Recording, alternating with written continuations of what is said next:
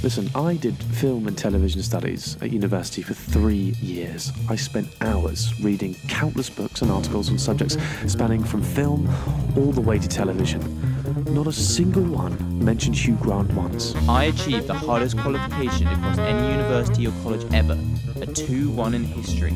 Let me tell you, the only thing that I learned was that we, as a society, have a history of denying and neglecting Hugh Grant's artistic and cultural relevance, not just in this country, but in the entire world. I met Oscar at a Hugh Grant themed event I put on at the Students' Union. It felt as though Diggory and I were the only ones there, and we agreed that there was a Hugh Grant shaped hole in academia. We decided to put it right ourselves. We want to show people that he's an icon in acting. We want to show people he's more than just a bumbling posh guy. I'm Diggory Waite. And I'm Oscar Beardmore Gray. And, And this, this is. Taking Hugh for granted.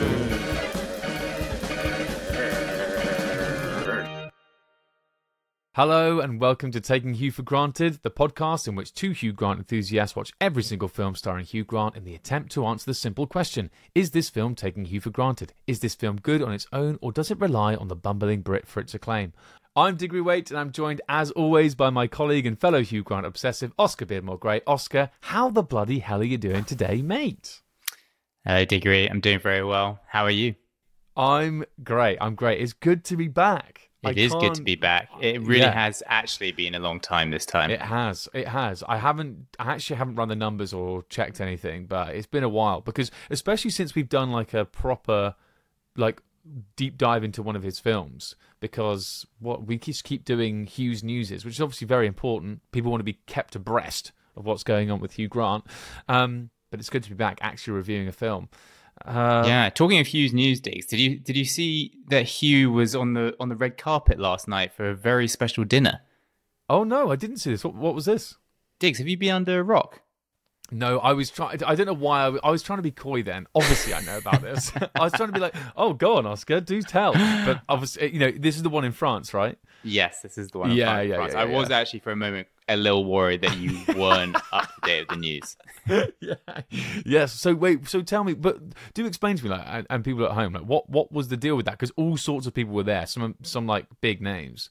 Well, yeah, I didn't really understand it either. So King Charles and Queen Camilla uh, were on a state visit to France. Mm. So uh, President Macron and his wife were there welcoming welcoming them, and they had a big gala dinner. You know, they uh, all the bells and whistles came out. For some reason, there were a bunch of celebrity guests invited, including Mick Jagger um, and Hugh Grant. Yeah. I don't know why. Bizarre. I just have this image in my head. As soon as I, as soon as I heard that Hugh Grant was there, I my brain went straight to Hugh Grant and Trevaux speaking French, Yes. and just Yes. wondering whether Hugh was like, you know, whipping out his his his pretty poor French. I would imagine. Um, Yeah. I mean, King Charles certainly did. Did he? I didn't see that. Did- Was he? Was he trying to speak some some French? He he did a little a little speech. It was oh dear. well, I mean, I can't judge. I am very poor at French, but it, it didn't Mm. seem the best. It was sort of Queen King's or Queen's English in Yeah. French accent, as you can imagine. sounds not great. Not great. It probably sounds like if you want to hear some of my French, I got a D in French at GCSE. If you want to hear that, you can listen to our episode, The Bengali Night, um, where I Well bring some of that out. Yeah, the Bengali Night. Well, the reason I know that, Oscar, is because I have to be honest. Um, it's going to sound up, up, up myself or up ourselves. I've been listening back to all of our episodes because we've got a very exciting thing coming up, which I feel like we've talked about a lot, and I've promised is coming up a lot, but now it is actually happening. Oscar and I, obviously, we've done it. We've watched every single film starring Hugh Grant. Um, and it's time now to answer the simple question which one's the best? Today, we're going to talk about, we're going to do a deep dive into Operation Fortune, Ruse de Guerre. But we are, in a few weeks, going to start putting out episodes ranking all his 50 films from 50th to first. So, I mean, I, I, I'm I literally can't wait, and so I've just been like listening back to some of our episodes just to remind myself what did I actually think about this film, and it's been it's been a lot of fun, but also I've just, it's just reminded me how many great Hugh Grant films there are. I'm the opposite. It's reminding me how many bad ones there are. oh, yeah. But, when uh, they've got Hugh in it, you know. Yeah, and, I mean, in all seriousness, we'll talk about it more next week. But uh, you know, you know, it's it, I've actually been watching a few um, YouTube videos of Hugh over the last couple of days to do with Operation Rizgun. You know, the, the question is always thrown out: Do you enjoy watching your former films? And you know, Hugh's mostly Hugh is like, no, I, you know, it's terrible, I hate it. Or most actors are like that too. And you Mm. know, I'm not comparing myself to Hugh Grant, but I also feel that when I had this mental block about listening back to any of our episodes, I was like, oh, just, I think it was bad, or I don't want to listen to myself. And then I went back and listened to some of them, and I was like, this is actually bloody funny. It- Diggory is very funny, at least. No, we're we're both funny. We're both. Funny. Oh my god, some of the like you know the little songs and stuff we do are so funny. There's a great one. Your song, some of your stuff in music and lyrics. That episode, you do a song in that. But then also, is it that one or another one where you like ring up Hugh and you're like, "Come on the pod," and he's like, "No," and you've like edited it in. It, they're great. These little things come up, and I'm listening to them. I'm being like, "This is a bloody good podcast. Why isn't he coming on for an interview? It's so fun." I know. So, yeah, What a It's shame. great. But yeah, that that is very exciting, and we'll be starting recording that next week. So yeah. you know, be ready for for five or six episodes reviewing all of his best films, and it, you know, it'll be interesting to see which ones come up on top. Yeah, yeah, absolutely. It's going to be very, very interesting. As I say, when we get that, we'll tell you all about our ranking system and how all that works because I think it's going to be a lot of fun. And to be honest, I think we're gonna we'll probably disagree on some things. Um, some a lot of things we'll probably agree on as well. It'll be so fascinating to see what comes out. Number one. Oh, I can't wait. A- anyway, I'm not the only one who's been listening back to some of our old episodes. We actually, I just wanted to give a quick shout out to some of our new listeners. We are still getting new listeners. They do happen. Um, praise if you're listening, praise. Uh, it came it came through the ether to me that a lovely lady called Praise is listening through to the podcast. Just want to say, and they're, they're loving it, they're enjoying it, and so thank you so much to you, and a big shout out to you, and a big shout out to all of you listening who are still here. We started this podcast, you know, literally years ago. Um, That's and- four years ago now. It's crazy. Oh my god, that is mad. That is mad. And so yeah, I, I it's it's still a lot of fun. Right then. Operation Fortune, Ruse de Guerre. I can't wait to say this next bit. Synopsis Simon, take it away. Yes. Operation Fortune, Ruse de Guerre, directed by Guy Ritchie and released in 2023. Special Agent Orson Fortune, played by Jason Statham and his team of operatives, must track down a deadly new AI technology that's currently for sale.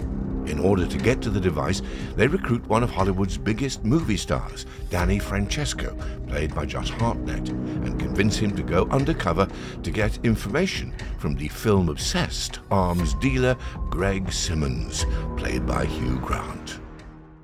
Wonderful stuff from Synopsis Simon there. Um, Oscar. I guess we have to start where where we always do. Hugh Grant, um, in this film, who is he? Who does he play? What does he sound like? What does he look like? What were your thoughts? Hugh plays a, a guy called Greg Simmonds, who is let's let's be honest, he's an evil bloke.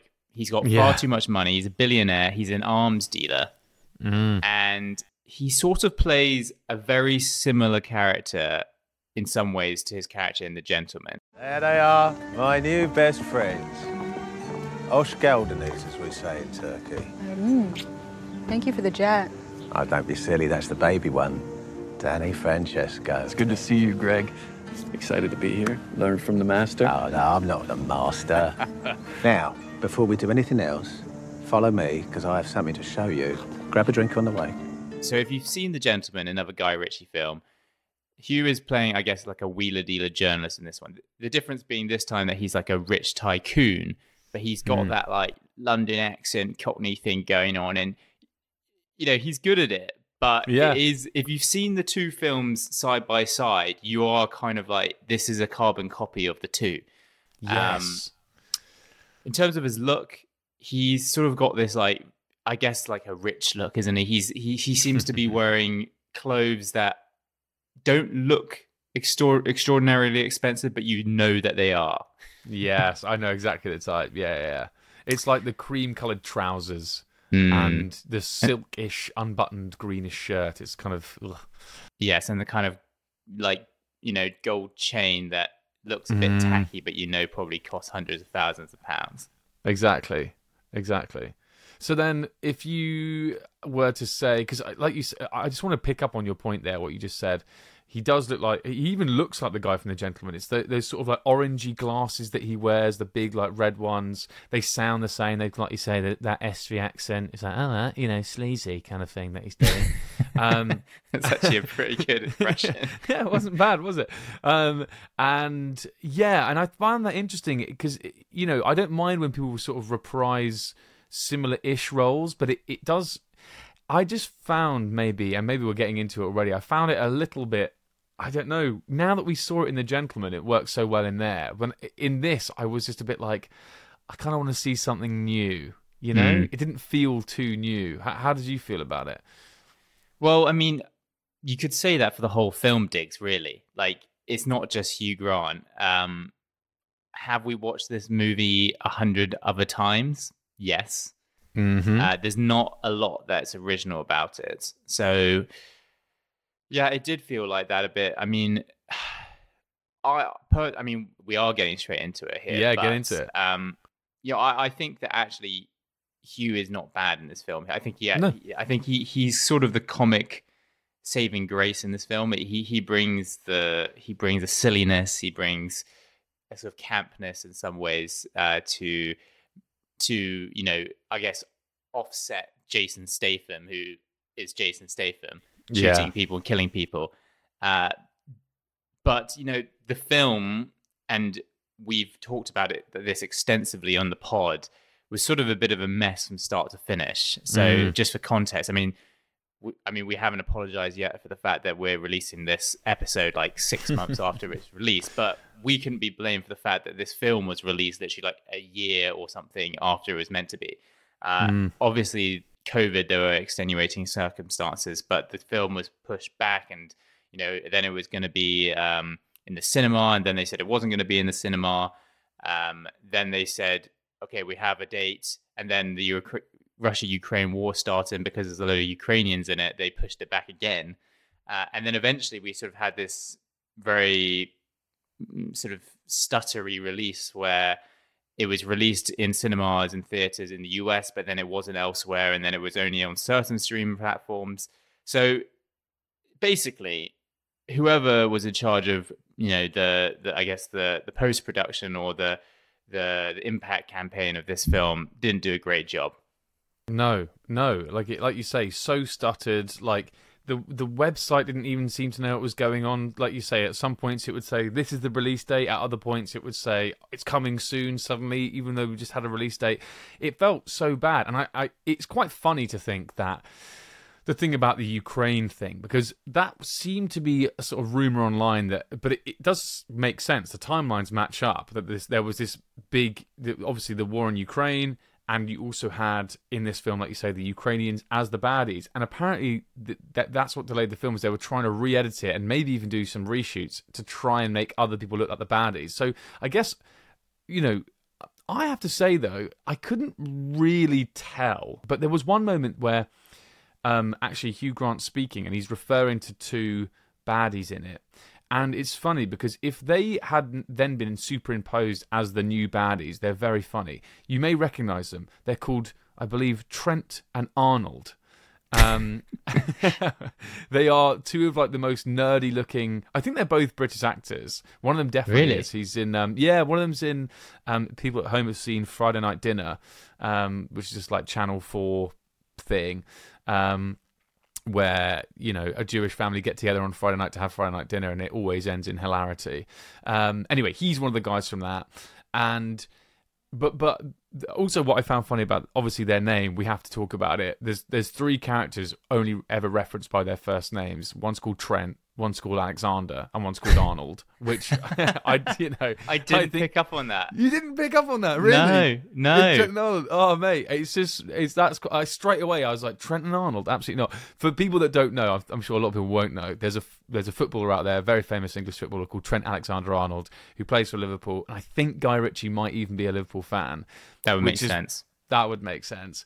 So anyway, but but I just think there, there was just one moment where I could. I was wearing my headphones when I watched it, and I could just tell that Hugh Grant had had to redo his line and and say their names. Right. And I was thinking, I was like, was the ending supposed to be the Ukrainians are the baddies, and now we've just like sort of superimposed these two new vi- like villains in there. Um, actually, we should explain what they're trying to do. They they are, I think, supposedly in this film, trying to they want to buy a piece of AI that can infiltrate anything in the world and cover its own tracks, but like make anything do what it wants to through AI. Um, I guess very timely. Um, but I guess that's sort of where my problems with the film. You could start them there. I really found that whole thread completely stupid and and and pointless. Um, yeah. But how did you? How did you? I guess maybe that's quite a big question. But like the the thread that this film hangs on is that there's. To be fair, at first, Orson Fortune, Jason Jason Statham, this incredible spy guy, has to assemble a team to go and try and find out. Firstly, find out what it is that's being sold, and find out who it's being sold to. The people, the governments who are saying, "Can you go and do this?" They don't even know what it is that people are selling or who it's being sold to. I don't really understand how you could actually create a military operation without being like, go and get something. What is it? We don't know. Who's it being sold to? We're not sure. Mm. What does that even? What? I, d- I mean, already from the off, I was like, this doesn't feel realistic at all. Well, I think it's a bit of an indictment on the film, Diggs, that by the end I'd sort of forgotten what they were even trying to find. Yeah, which yeah, is exactly. never great. I think actually what the, the center point of the film really and the thing that's Yeah. most memorable Mm. is the fact that in order to get to this piece of equipment they have to go to greg simmonds hugh grant and kind of woo him and seduce him into um, basically giving up the goods and telling them where this piece of i guess technology or weapon is Yeah. and so they kind of play on Greg's ego because he's a massive fan of this actor called Danny Fra- Danny Francesco. He is a really self-conscious and self-conscious actor who doesn't think he's very good. And the comedy is that he ha- they have to sort of force him to be an actor and sort of act up to Hugh Grant and and win his trust.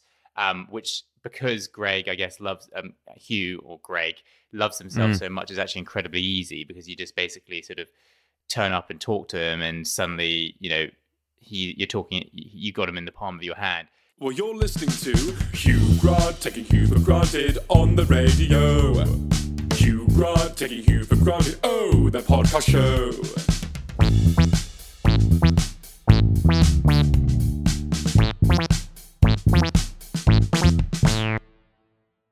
When you said we've seen this film before, it is funny. Obviously, we're talking about The Gentlemen.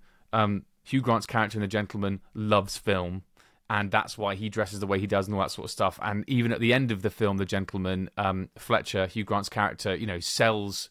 It's all about writing a script, isn't it? And he's trying to he's trying to sell the script at the end of the film. In this film, spoiler alert, at the end of it, Hugh Grant sat in a director's chair and he's directing a film of exactly what's happened. Um, so, you know, it feels very similar in that way. But also, I think we've seen this film before because this this is almost the exact narrative of a film called Team America. I don't know if you ever saw that. a, a, a film made by the people who made South Park. Where they had love puppets. referencing Team America. I feel like Team Have I, have, I, up. have I referenced it before? Yeah, you have like three Oh. or four oh. times. But go It's prob- ahead. I want to know what the point is. It's so funny because I think that's probably because I watched it loads when I was a kid.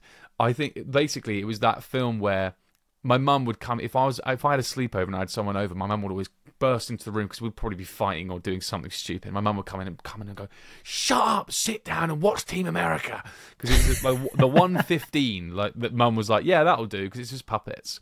Um, so loads of Puppets loads, with very dark messages. yeah. Well, there's there's that long drawn out sex scene in it between two puppets. I remember like my dad watching that, and he's a man of a certain age, and he laughed so hard we genuinely thought he was going to die. And I'm not just saying that in like a funny way. I, we were really really worried. He was like choking. He oh really God. couldn't breathe, and like I say, he's got respiratory problems anyway. We were seriously worried. The only other time that ever happened was during Borat as well. We thought he was gonna. we really thought we were gonna lose him. Anyway, back to where, where was I? So, um, Team America, the it's the same thing. They find an actor. they need him to pretend to be it's much more offensive in that film but you know pretend to be this pretend to be that and they use him to get into these situations to thwart the um the terrorists in that film this feels very similar but i don't know about you i just found that this film had this real issue where it would just it would just say it was going to do something and just I, I don't know how to explain it and just do it. And I'd just be there watching it but, but going like how did we get here?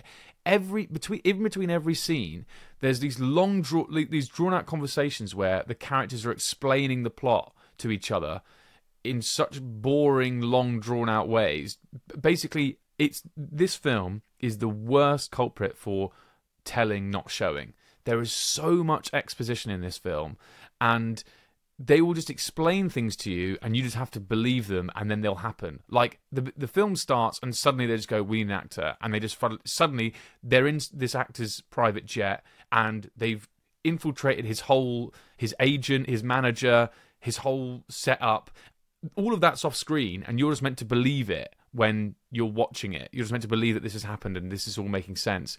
It just completely took me out of the film and i just found it i just found it not even confusing. I didn't find, but I didn't find it gripping. And then I just found it really boring, and it didn't. It meant that I could even really find it that funny because I was just I was kind of pissed off.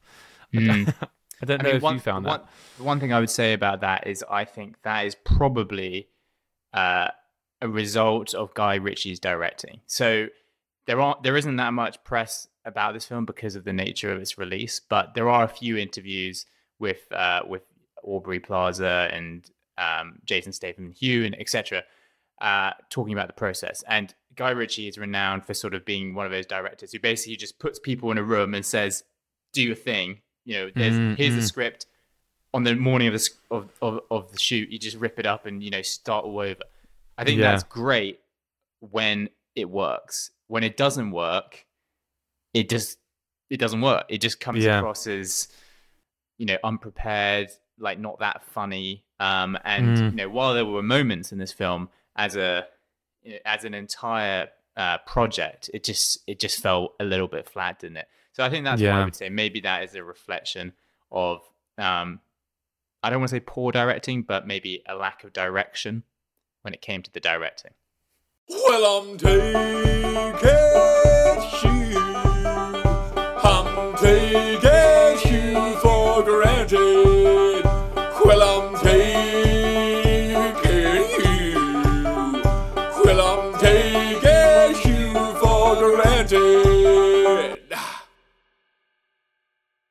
One thing I did like about this film was Hugh's moments on screen with Josh Hartnett.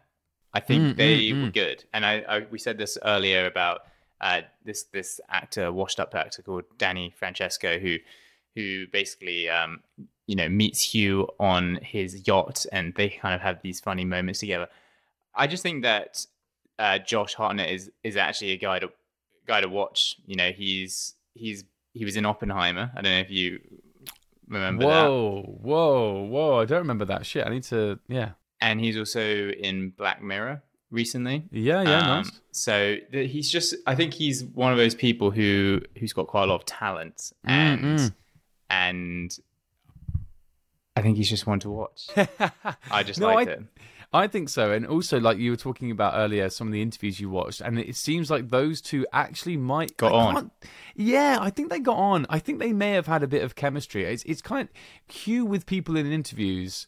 Um, either absolutely roast them. I'm talking about Colin Firth. I'm talking about Hugh Bonneville. Like he will absolutely roast them.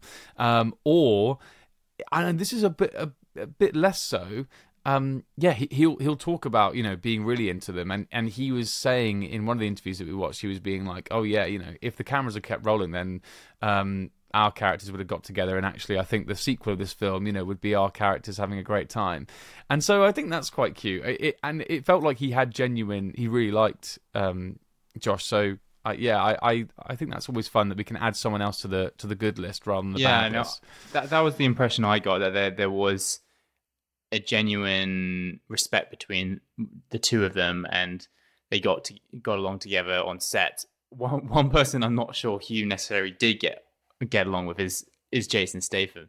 You know, he's yes. he was very he's very polite about him in an interview. I had never done anything with Jason before. I didn't know him.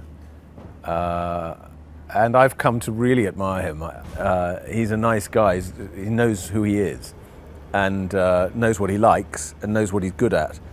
And he's really good at it. I've started watching little clips of his films when I have insomnia. Hugh and Jason Statham, you couldn't get two different people basically when it comes to Yeah. acting. Um, they're both fair, fair enough. They are they both got their their thing going and they're both good at it. Um, But you would, I have to say, it's not someone you would have thought those two actors would come together in a movie. So um, it would have been it would have been fun to be a fly on the wall, um, you know, behind the curtain for that with those two. I think. Absolutely. I mean, I, I yeah, I completely agree. I think the nuance that you'll find in Hugh Grant's characters, you you just never find with Jason Statham's. And I wonder at some point, is is Jason Statham getting these characters because people like he's typecast, or at some point, um, i i- you know, is he actually asking for some of these things to happen? One of my gripes with the film, I'm so sorry, I must mention this last one, is that J- is, is Jason Statham's character because at no point does he face any jeopardy. He's our main character, Orson Fortune. He's this great spy. He, but there's no point where you know in like James Bond or uh, Jason Bourne. Um, you know these guys they, they'll like have fights and scraps where they're actually at points you know they're scrapping with someone else and it's like shit they, they might die here like they're losing this fight and then just at the last minute something happens and they're they're all right that never happens in this film with Orson Fortune literally never happens there's one bit where he's chasing some bloke because he's trying to get this guy's phone it's, it's a, you know this chase is happening the guy cleverly put puts his phone in someone else's pocket and pushes them off a a, a high building or whatever. So then Jason Statham's tracking him down. He's like, "Where is he? Where is he?" He's like, "He's just there. He's, he stood still." He's like, "Oh." He looks over the edge and goes, "Ah, damn it! That person got away from me." And you think, "Wow." The baddie has thwarted Jason Statham. This is amazing. He's going to get away because he's put the phone in someone else's pocket and killed them. Brilliant.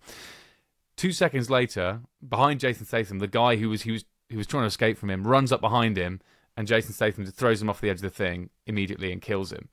So the, the moment where you think, oh, our hero may have failed, just like that, he doesn't. Taking he for granted. Taking he for granted. Taking he for granted. What did you think, lads? Were they taking he for granted? All right, Oscar. Um, Operation Fortune, Ruse de Guerre. It's been a while. It really has. I feel like we've been talking about this for ages, and finally we've been able to do it. Um, do this episode, and we're back. Um, what did you think? It, were we taking Hugh for granted? I think the answer is, Diggs, that we are taking Hugh for granted. I don't think I dislike this film as much as you. Mm. I think there were some some good moments. Um, to be honest, I, I do just enjoy watching Hugh do his Estuary accent. I think it is quite funny. Yeah. Um, Yeah. but you know, when you when you stack this one up against the three Guy Ritchie films now that Hugh's done, so you've got uh, The Man from U.N.C.L.E., um, The Gentlemen, and now Operation Fortune. It it it just doesn't live up to expectation, does it? I don't think The Man from Uncle. I uh, when we did that film, I believe that we we came down as not taking Hugh for granted, despite that not being the best film. Um, this just this just feels like it hasn't moved the needle at all in terms of like the spy thriller thriller. Um, Hugh Grant as the baddie kind of character. Um, So yeah, the you know, and I, to be honest, I think the the whole film, as I said earlier, was just a mess from start to finish. And when it's a bit like you know any organization, you, you can take a football club for instance, when you've got people at the top, you know, not leading from the front. Um, there's stuff going on behind the scenes that is just, you know, causing problems. It all filters down onto the pitch, onto the set. So I, I, I do think there was a bit of that involved here. Like there was, you know, things being filmed retrospectively. Um, there was no um, organized press junkets or real release for this film. Um, and at the end of the day, the box office for this was pretty poor. They lost thirteen million dollars on this film. It was the budget was fifty million for this film. I mean, they had a really good cast as we just mentioned, but they only made thirty-seven million at the box office, probably because they didn't really have a release for it. Um, Yeah. there was very little advertising. If you spoke to people around the world, they probably won't even know this film came out. Um, so that is a measure, really, of uh, where this lands in Hugh's uh, filmography. And sadly, it's one of the first films I think I'm going to say that he's made in the last decade that I didn't really like. And the fact that we haven't got around to doing an episode is also probably a reflection of our our general feelings about the film. So, for that reason, we are taking Hugh for granted. Oscar, take a bow, son. I love that. That was class. I, I there's so many things in there that I'm like, you're just you're just spot on. I mean, when you talk about moving the needle, spy films or just like Guy Guy Ritchie and Hugh Grant together, this does not move the needle. I would argue it doesn't move the needle at all. I would argue it pulls the needle back. I think this has done damage to the spy film genre. Genuinely, I watched this and I was like, what am I watching? The AI stuff, the hacking, all of that is so old. The Jason Statham having a character that can just do whatever he wants and kill anyone and have nothing, no problems, that is boring as well. Hugh Grant, and I'm not joking, is the only saving grace of this film. Obviously, I'm going to say that, but it's true. He, uh, like you say, we love watching his estuary action, we love watching his fun, but unfortunately, we've seen that in in The Gentlemen, and if I want to see that, I can go back and watch that again. I don't know if this added enough new for me. Um, like what you said uh, before about you know problems from the top, I completely agree, and we all know you're talking about Chelsea Football Club, and maybe maybe I was actually sim- thinking about Man United. Oh, right. okay. Oh, wow. Well, maybe we don't know who we're talking about, but um, yeah, maybe Guy Ritchie needs to have a little think about you know about that and who he's who's who's around him and and yeah, really make Yeah, Diggs, Mate- tell Guy Ritchie, the world famous director, what he needs to do. You need to go become his PA. Well, to be honest, you know what? You are right. Like he's he's made a really good decision in sticking everything he's got on Hugh Grant. Um, so I reckon. Do you know what? Sorry, Guy.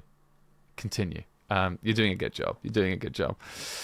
So Wonderful. I'm guessing it's you're not taking you're not taking Hugh for granted. Oh no, I loved it. We're, we're not taking you for granted. Yeah, yeah.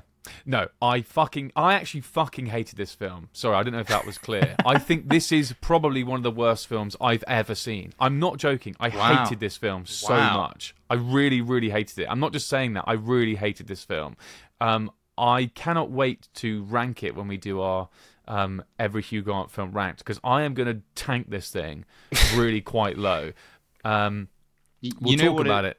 Oh, go on. You know what it is? If it, it, it sort of felt like a, a bit of a vanity project, didn't it, for, for Guy Ritchie? And if it wasn't for the fact that Guy Ritchie, you know, works with some of the best cinematographers in the business, has these incredible budgets and lavish sets where everyone's sort of glitzy. You got Jason Statham with his guns punching and killing people. If you didn't have that and you take you strip that all away, it's really not very good, is it? So no. um, I think that you know the casual watcher, if you just saw this, I don't know, behind someone's head on an aeroplane, you might watch it and think, oh, you know that that looks interesting, but Mhm. the substance is just not there. So Diggs, I'm not going to come quite as hard down as you, but I'm looking forward to putting this in in the list for the epic retrospective because we could have a bit of a disagreement maybe. Um, it would be Mm. interesting to see how far down it goes. Hopefully, not as far down as Sense and Sensibility, but we'll see. Oh, I don't believe that for a second. right, right, Hugh Grant fam, get him, get him, you bastard. Wonderful. Oh my god, I can't wait. Okay, um, thank you so much everyone for listening. Like I say, make sure you're subscribed and you're following us wherever you're listening to this now. We're at Taking Hugh on Twitter. We're at Taking Hugh for Granted on Instagram and Facebook. Um, you can follow us on YouTube Yes. now as well. We're at Taking Hugh for Granted on YouTube. Um, so please, guys, do get involved. Let us know what. Let us know what should be the top Hugh Grant film uh, as well, and any ones that you think should be high up or low down. Do let us know. But we'll see you there for um, our epic retrospective where we rank every single Hugh Grant film, fifty to one. I'm so, So excited. exciting. All right, see you then, guys. Bye.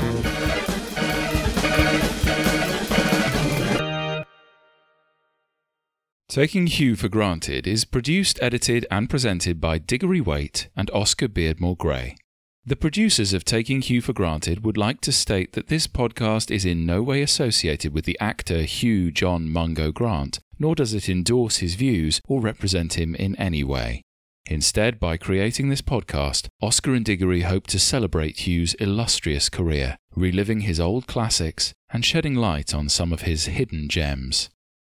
Hugh, if you're listening, We hope you approve.